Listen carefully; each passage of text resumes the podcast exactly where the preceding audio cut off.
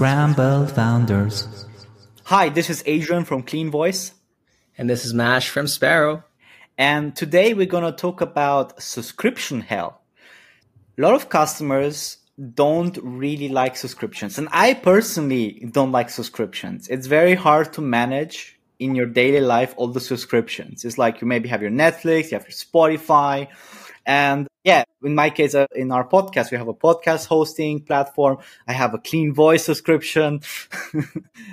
so when I see like an app which I like, and then I see, man, there's a subscription, but there's no need for subscription. It could have been served as a one-time payment. I'll try to find a competitor if which offers that. If there's no, then of course I will take the subscription, but only that thing alone makes me start searching for alternatives. So I know if this is like US or EU thing, but I noticed that my European customers hate subscriptions.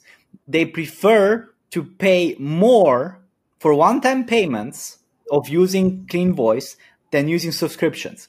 And this request came early on. So first I had the subscription for Clean Voice. And some people use subscription, but some people just use subscription, then cancel it immediately, and then maybe several months later would create a subscription, cancel it immediately. It was obviously that they didn't want to have a subscription. So why should I punish my customers for forgetting to cancel, you know, or stuff like that? They can whenever do that when they need. And once I introduced single payments, I've seen that my sales increased mm, and from our customers. So these were not my, let's say, current customer base. They were a different type of customer, mainly because of the buying habits. And I think it depends on your product, of course. If you have, let's say, an app like Spotify, then of course you cannot offer a single time payment. We, because that's called iTunes, right? And we moved over that. So not all business models can benefit from single time payment.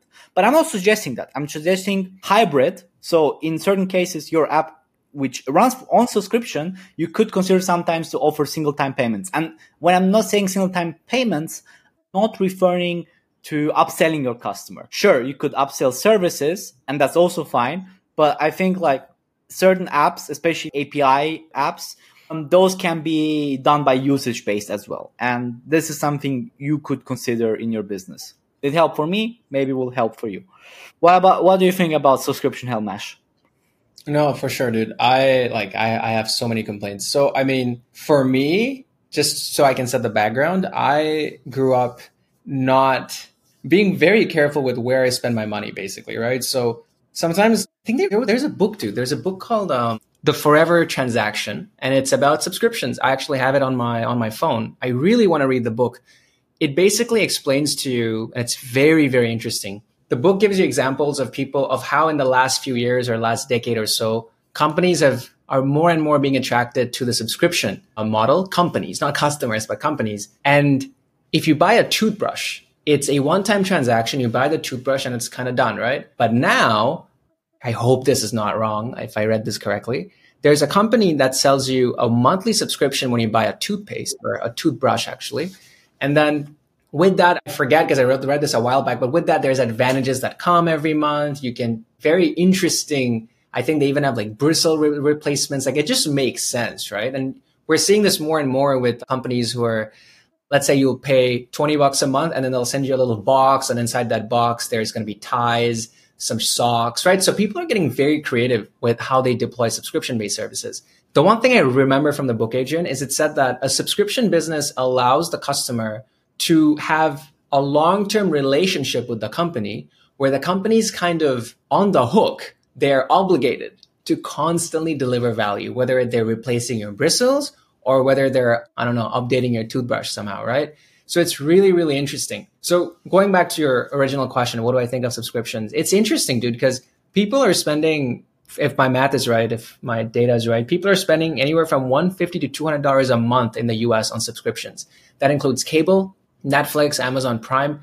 And the problem, man, is if you're buying Amazon Prime, they do such a good job of modifying the offer. They say, hey, we're going to get you everything in two days. By the way, you get access to our entire directory of movies for free.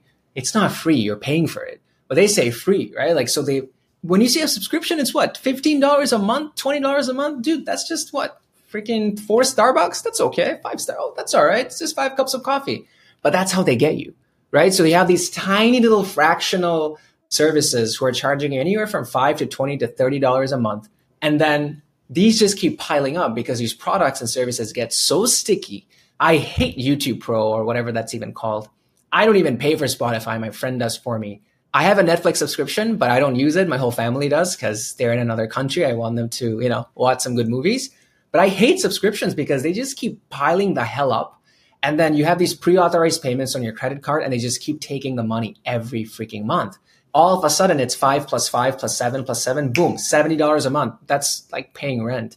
I don't know. So long story short, I am not a fan of subscriptions simply because I feel like the products get very sticky. And after you wake up one day, you're not going to unsubscribe from YouTube. You don't want those ads to come back. It's annoying. You want to wait five minutes to watch a video on emergency CPR? No, right? So it's interesting, right? Spotify, no, you want, you need your music. You're not going to listen to ads. Nope. They're sticky products. So I, being a founder, I see these psychological traits that products like this have on customers.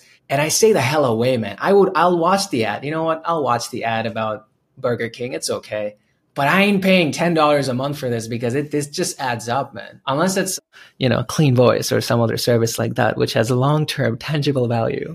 Outside of that, I'm very careful, Adrian. I'm very careful. Yeah, it's interesting. Maybe that's the reason why I'm not a millionaire yet, because uh, I am not full uh, subscription uh, and spamming my customers with millions of emails and uh, doing, you know, spam them with clean voice everywhere. Spam voice. Spam, spam voice, yeah. Uh, because it's like, end of the day, like the purpose of a company is to do money, right? And if you're not doing money, then you're doing a bad job as a company owner. The question is when ethics apply. Well, I think at least that decisions you do small, specifically when it comes to culture, whatever culture really means, let's say ethics, the the ones you do now will affect how when this will affect the direction when your company grows. So it's like those decisions will continue. Those style of decisioning, your ethics and so on will go as your company grows. And slight corrupt that slight corruption will scale to like how big the company is, and that small corruption has a bigger effect on the on society or on your customer than you think it is. Your corruption scales with your MRR. I think that's what Adrian's trying to tell us, guys.